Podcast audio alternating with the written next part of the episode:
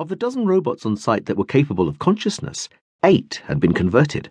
The other four had firewalled up. One simply stood immobile and had duly been immobilized. It would not get out from under the mound of regolith heaped on top of it any time soon.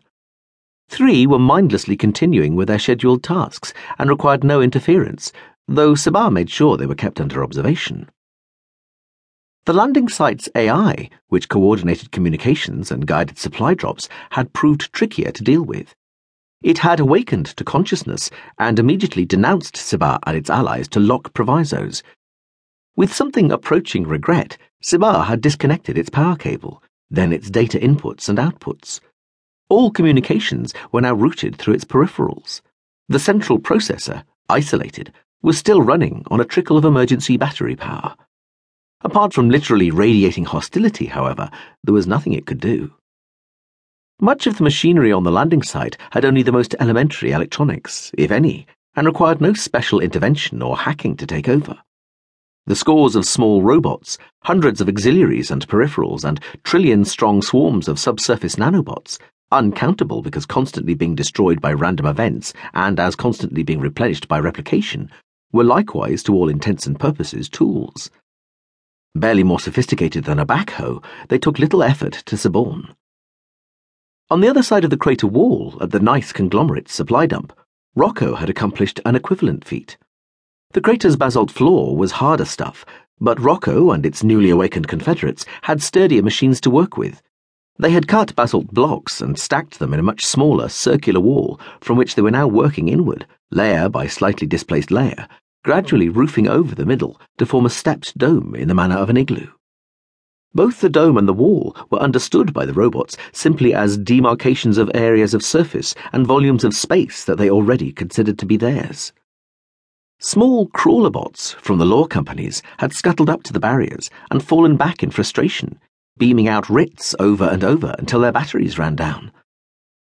The two sites had lost their encrypted channel on the ComSat.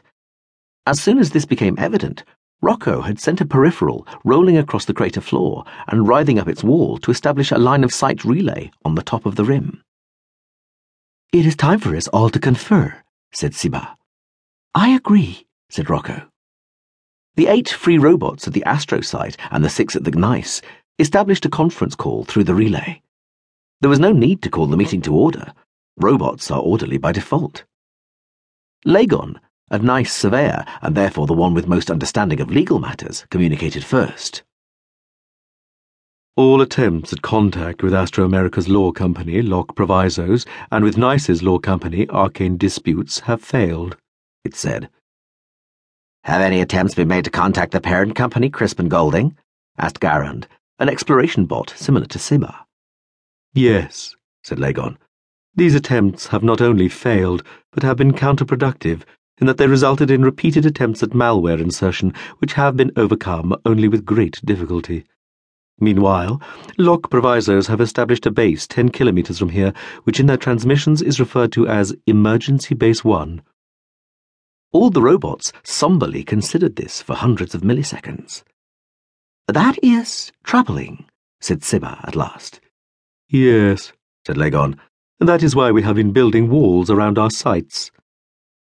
Our legal status is troubling in general, said Rocco. Please elaborate, said Legon.